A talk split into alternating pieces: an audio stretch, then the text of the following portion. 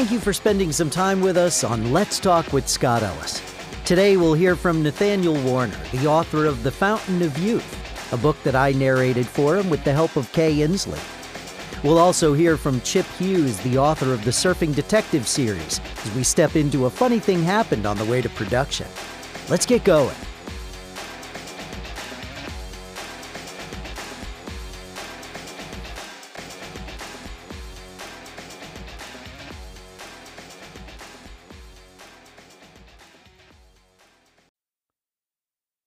In this episode, we are talking with a first time author who was deeply afraid of writing, but he had a story in his head that just wouldn't go away. He couldn't let go of it.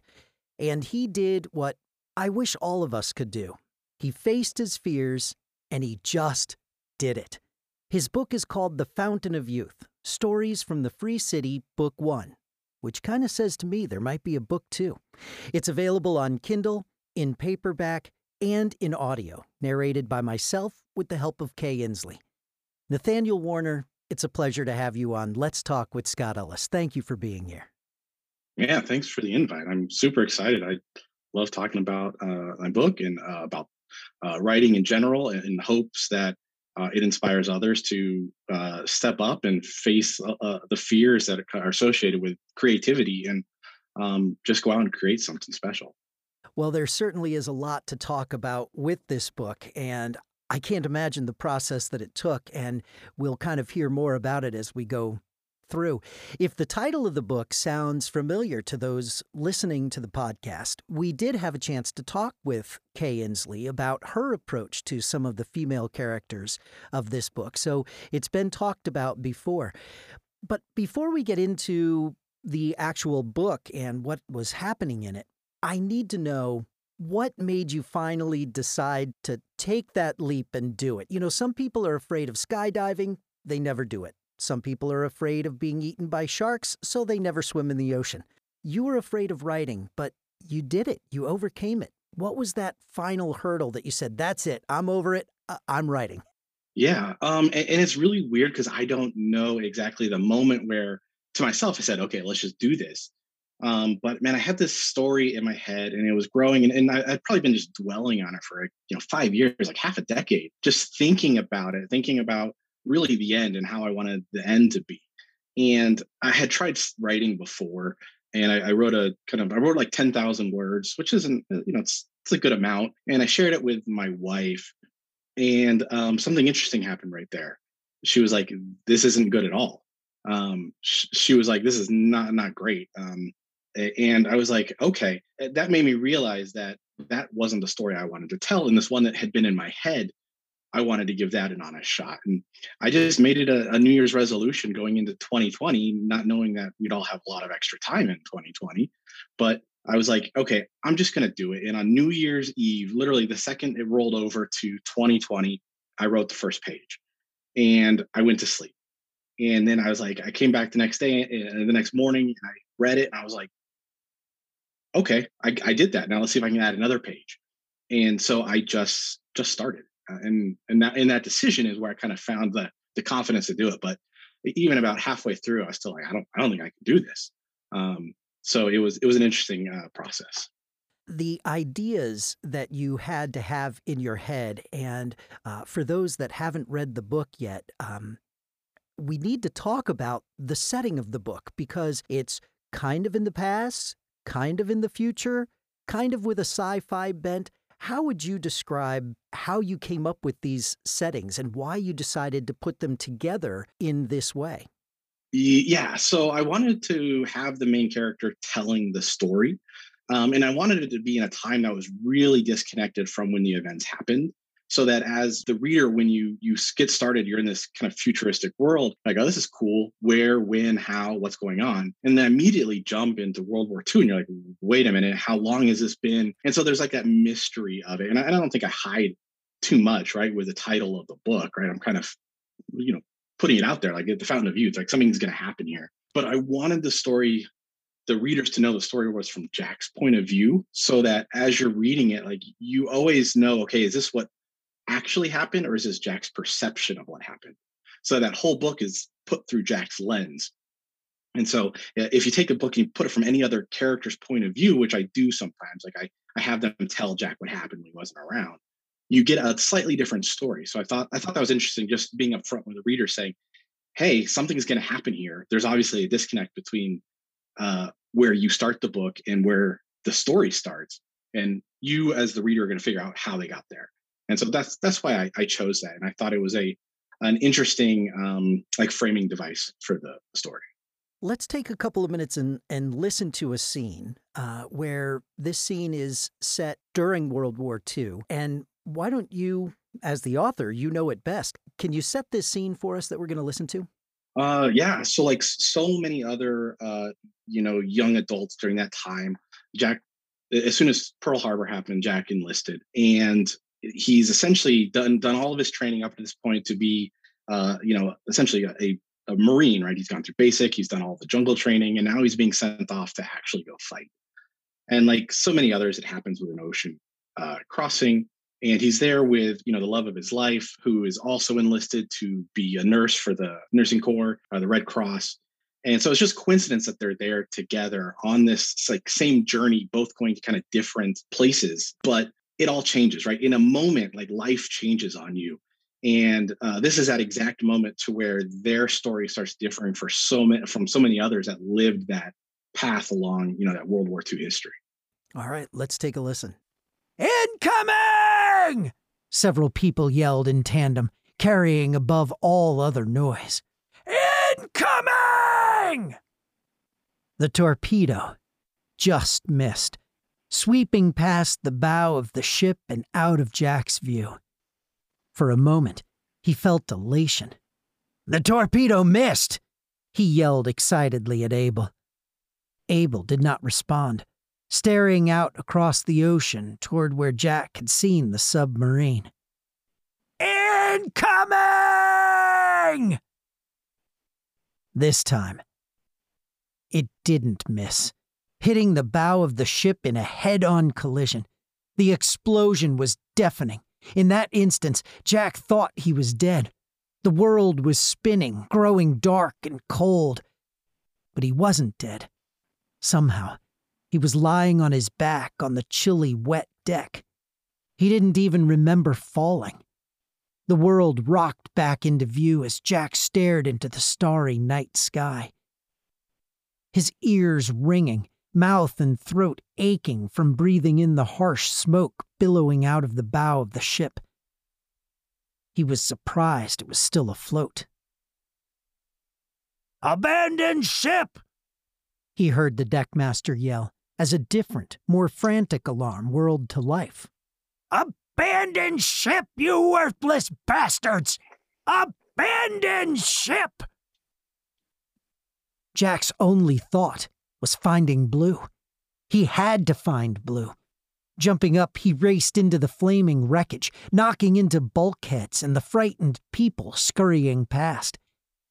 His balance was still off kilter from the torpedo strike, but he knew during an action drill, Blue would be in the infirmary. He hoped she was still there, desperate to find her there. Fear was the only thing keeping him plunging deeper into the raging inferno. Fear is what pushed others to leave it. His fear was different. Yes, he was afraid of dying. Of course he was. It wasn't until that moment he realized the truth. He was scared of losing Blue more. Nate, what an interesting scene where you've got these characters that are fearing absolutely for their lives. But Jack, in this one moment, realizes what is most important to him. Yeah, and, and that's why I really love it, right? Like it, immediately, this is this is really early in the book, um, and I'm I'm showing you what's important to this character and what motivates him through the rest of the book. And every decision that he makes is towards that goal, right? Protecting and saving Blue, and and um, he learns along the way that a lot of decisions don't end well, right? There's a lot of consequences for the decisions you make.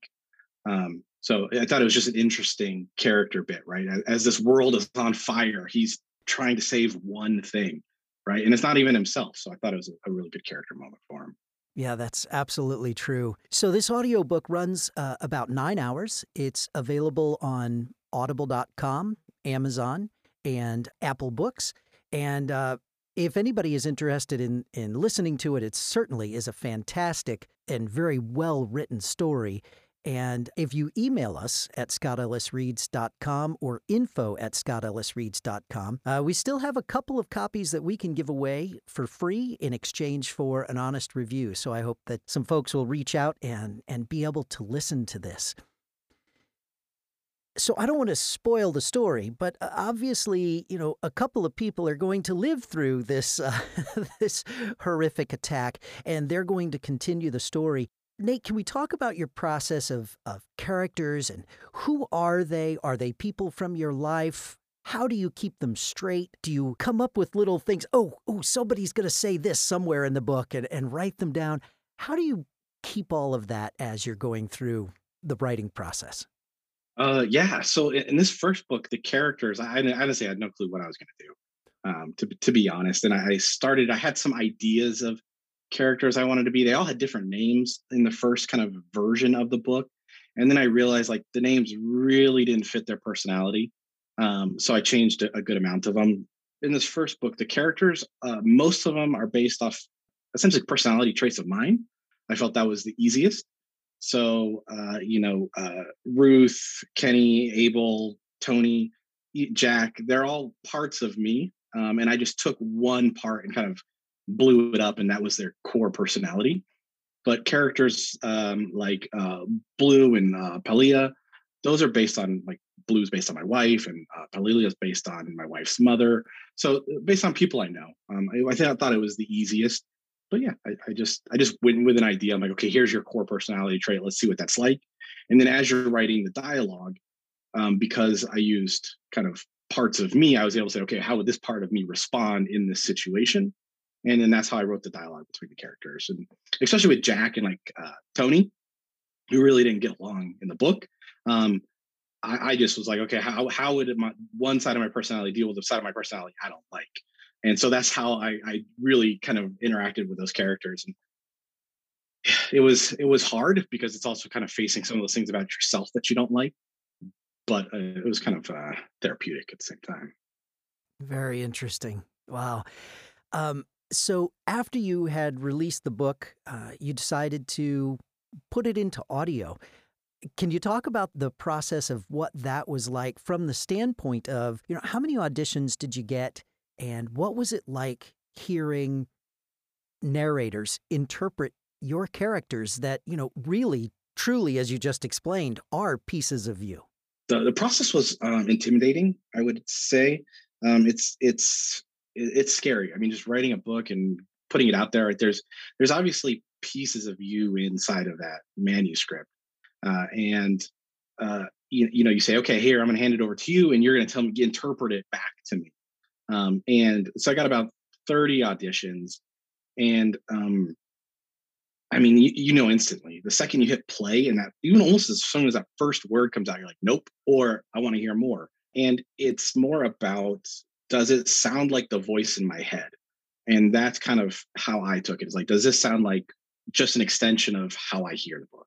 And and that's really where I went with it.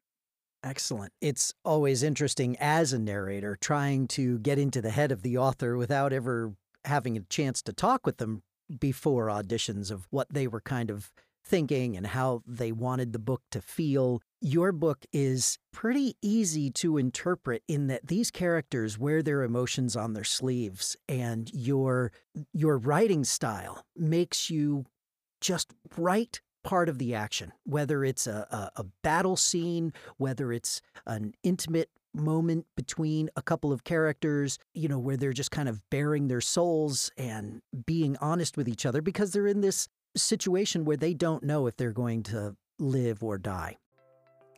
Before we continue with this episode, let's step aside for a moment to hear more about SER Classroom, a sponsor of Let's Talk with Scott Ellis. Learning to become a narrator or voice actor just got easier. The SER Classroom is a self paced, video based program with weekly live meetings with Scott and other mentors in his program. You could learn how to become a narrator or voice actor by watching YouTube, Or you could cut through it all, learn from one person, and have a team of mentors to help and talk directly with the teacher. I joined the classroom and I learned much more about Audacity than I ever have just learning by myself when I used to do a bunch of freelance voice actor work. And what I like best about the classroom is that it isn't indeed self paced, there's no deadline. If you have um, obligations one day and can't do any of the classes, that's fine. It'll save your progress. And it's also very informative. Visit www.serclassroom.com to learn more or email Scott at scottellisreads.com to set up a one on one conversation before you jump in. We look forward to seeing you in the classroom. If you're interested in becoming a voice actor or audiobook narrator, I hope you'll reach out to the classroom. Let's continue with today's episode. So, the title of the book has Stories from the Free City, Book One. I'd like to know two things. Can you talk more about the meaning of Free City? And does that mean there is a book two? Yeah, so uh, the the Free City. Uh, so this is an interesting concept, and and I thought actually back to World War II um, as kind of the the genesis of the idea. And you take free cities like the Free City of Danzig, right? Like after World War One, um, it got separated from from Germany as a way to kind of break up the power that Germany had in World War uh, One. And so, uh, as I was writing this, the the the first thing I actually wrote was the the description of Titan's Well, the free city or one of the seven free cities, and it takes place after a civil war, and and it was the same process. Is uh, you know this massive galactic government had kind of imposed its will on thousands of star systems, and they all kind of fought back and and they created this uneasy truce to where they're like, okay, you, are still in power because you kind of hold all the cards, but we're going to move some functions to places called free cities so that you don't have jurisdiction over them. And so that's just kind of where it came from. And and because Jack is telling the stories um, while he's aboard one of these free cities, I just thought it was an interesting callback to one the first t- book and also uh, a different, you know, time and place in history. Uh, and then as far as uh, book two, there is a book two. I actually just published it. Uh, I am uh, super excited about book two. It is completely different than book one. Uh, I wanted to uh, really go full bore sci-fi um, and just tackle different themes. If the first book, the themes are life and death, this next one is more about um, you know your responsibility to uh, your fellow man or your fellow races, and if you're in a position to make positive change, you should. And then, like all great, you know, classic sci-fi, there is a a undertone of like spirituality and uh, religion that you kind of see through this book and uh, through the lens of different characters and different species and how they interpret it. So hmm. I'm very excited about this book. All right, so I have to know: Does it have a split setting, like you know, like this first book did, where it was part in World War II, but it was being retold uh, hundreds of years later, right? Uh, very far in the future. Yeah. yeah. So it's exactly the same setup. So you you start off with um essentially Xander back in the free city getting ready to document another story from Jack. Um and in this one I there's I don't hide any of the mystery behind it. Like, you know, if you read the first one, you, you already know the the setup. So I, I they go right into it. He explains when this happens, from when they are, and when the first book, and and then he kind of jumps right into it but yeah, it, it is the same setup where it's bookended by this um, kind of interview. Okay, so the the history of World War II is this something that you've always studied? Are you a, a history buff by nature? Because uh, you had to do a lot of research because it, you're not old enough to remember World War II. Uh, no, I am not. Um, I had grandparents who who fought in World War II. Um, it's always been an interesting time uh, I mean, it's this kind of moment in human history where they kind of haven't quite developed a moral compass yet to to where you have these crazy ideologies that sprung up around the world all at the same time and they had the technology to kind of see their ideologies through in a massive scale um, and so it created just massive horrible events um, but then you also saw another side where the other part of the humanity kind of rose up and said, we're not going to allow this to happen. This isn't going to be the future of our species. And so it's this just crazy time in history where humans are trying to figure out honestly what they're going to be. And uh, so I thought it was a, a great time to focus in on a book about life and death to to pick that time period where there's so much of that happening but focusing only on a few like a, a, a, really personal experience around it yeah when nate and i were talking about setting up this interview and talking about the different elements of the book i asked him for a quote and I know the quote. I haven't read it yet, but I'm I'm seeing the thread through your writing process, through your process of uh, bringing the book into audio, and then also the process that the characters go through. So I'd like to share this quote with our listeners and have you tell us why it kind of is so important to you and how it might guide you a little bit. It's because I think it's it's pretty fitting. The quote is It isn't always about the destination. More often, it's about the journey and how it changes you. Perseverance doesn't happen by simply completing a task. It happens by weathering the challenges on the path you walk. And it's attributed to Barack. Can you talk about the quote and who this character is? Yeah, that's a quote from the second book. And um, to me, that sums up a lot of what we do in life. Um, and, and really, it also sums up kind of uh, Jack's focus in the second book. He's so focused on completing the kind of the task that he's forgetting to really enjoy what's happening around him and the people he's with. So that hyper focused on the outcome is preventing him from just being happy in the success he's already had. And like so many people, we're always focused on that, hitting that goal, that the second we hit it, we hardly have time to celebrate. And we're already thinking about the next goal.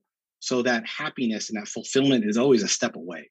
And so I wanted to have that uh, kind of that message in this story of enjoy what you're doing now um, because it means something right there it's going to change you no matter what you do whether you succeed whether you fail it's rarely the outcome that changes you it's the process that does and so that's kind of the the summary of the, the next book and i just love that quote and baraksa i loved writing that character such an interesting uh, like spiritual leader to write and his mentality is kind of opposite of Jack's. So it was, it was a they had a really great kind of uh, relationship of uh, wisdom passing. Right, Barack would always give Jack wisdom, and Jack would be like, "Okay, thank you." so I thought it was great. Yeah, that is great, and it it really does kind of fit the the the whole process that you've been talking about today. Mm-hmm. Um, when you come across these great characters and these great situations, uh, do you ever have things that don't fit into you know a particular book and you say i'm going to have to hold on to that later or uh, do they just kind of go by the boards what happens with those things that come up that don't make it into the books or the books yet. Yeah um, i usually just scrap it um, to be honest. Uh, i think of a book as an entire like object um, and if i have an idea for that book that doesn't work out i find it hard to put it into another object. It's kind of like a like if you're building like a model airplane it's hard to just take one of the pieces from the model and put it on a completely different model and it still feel and look natural. So i, I try and uh, keep it fresh and, and not have these ideas that obviously didn't work once i don't know if they're going to work again and just dwell on them so uh, it, i try it if it doesn't work i throw it out and then when i go to my next book um, i just think about that book as its entirely entirety and if a theme can be reused that's different than like a, a section i just honestly, I, I trash it. I don't like to dwell on things that uh, aren't going to work and move on, right? Yeah, yeah, I really like that. I mean, I think that speaks to the confidence you have in yourself as a writer that uh, you know, you're not going to need to hold on to these ideas and use them later. You'll come up with new ideas when the time comes. Um, there was a, a, singer from years ago, Joshua Kadison, and I remember him saying that uh, one thing that he learned from his father was to never never stretch for a rhyme or never make a rhyme make the theme of the song. And it sounds like you do the same thing with your books. If it if it doesn't work, I'm just gonna, you know, put it aside and and not try and work the book so that this idea comes in. So I think that's that's fantastic. I, I think it says that you're you're true to your purpose and where you're trying to take this book, and you don't kind of get sidetracked by the noise that can kind of try and find its way in. So, um, Nate, you've got a, a fantastic story here,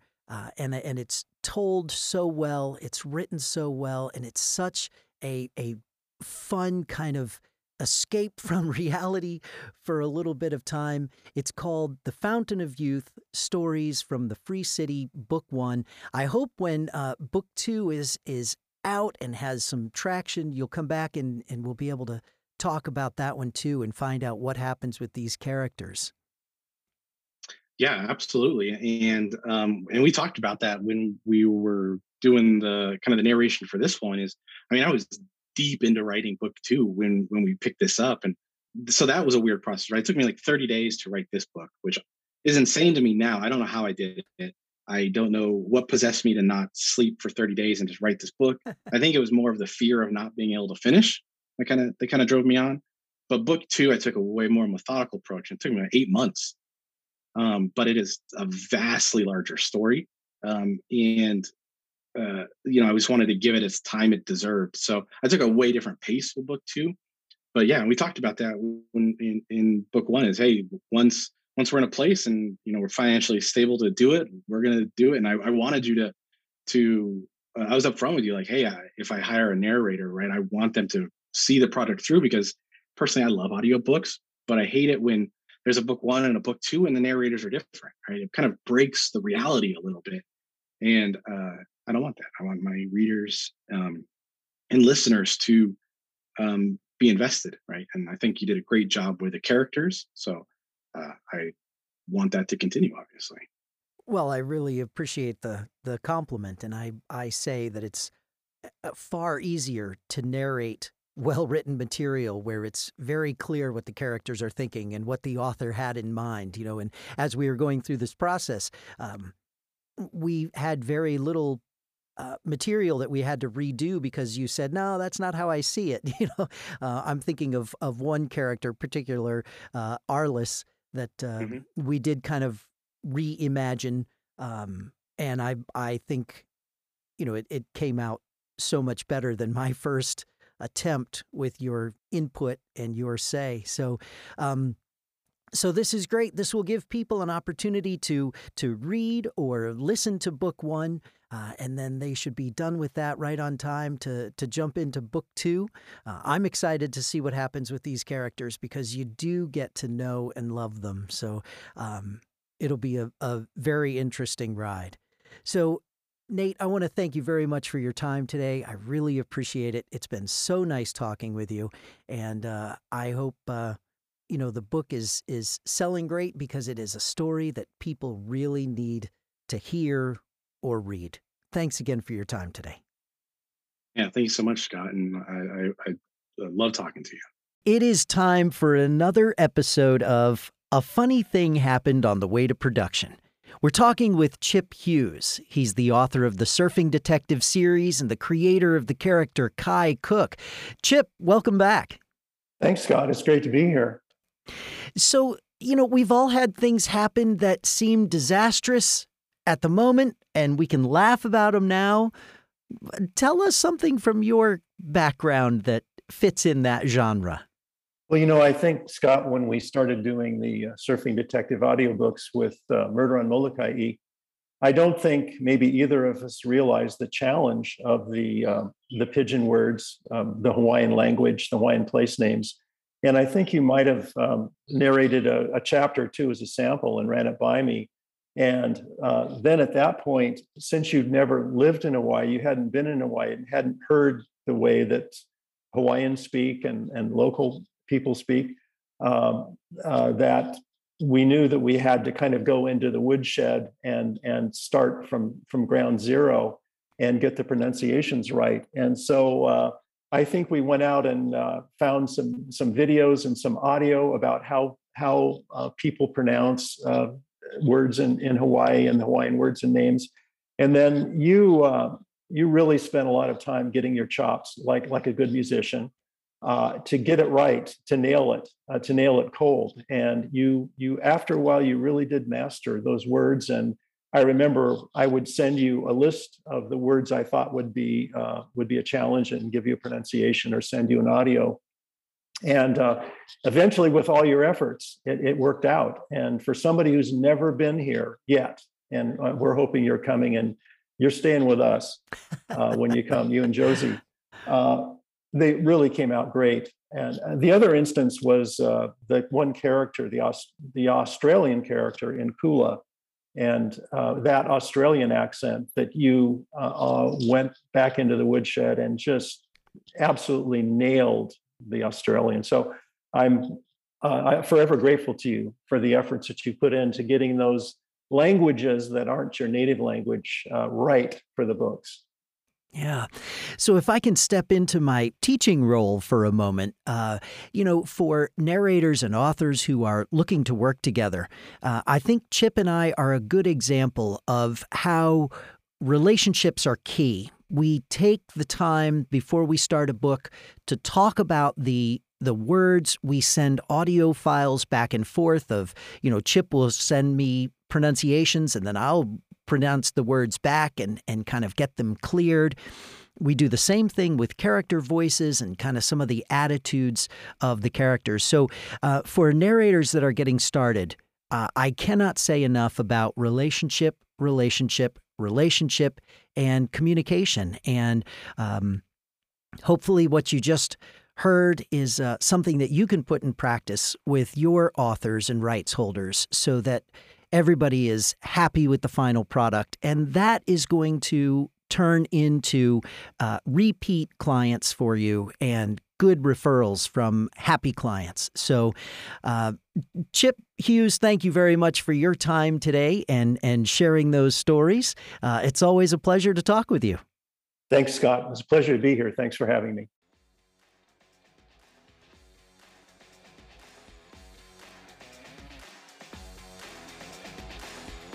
I'd like to thank my guests today Nathanial Warner, author of The Fountain of Youth, and Chip Hughes, author of the Surfing Detective series. Thank you so much for tuning in today, and we'll see you next time.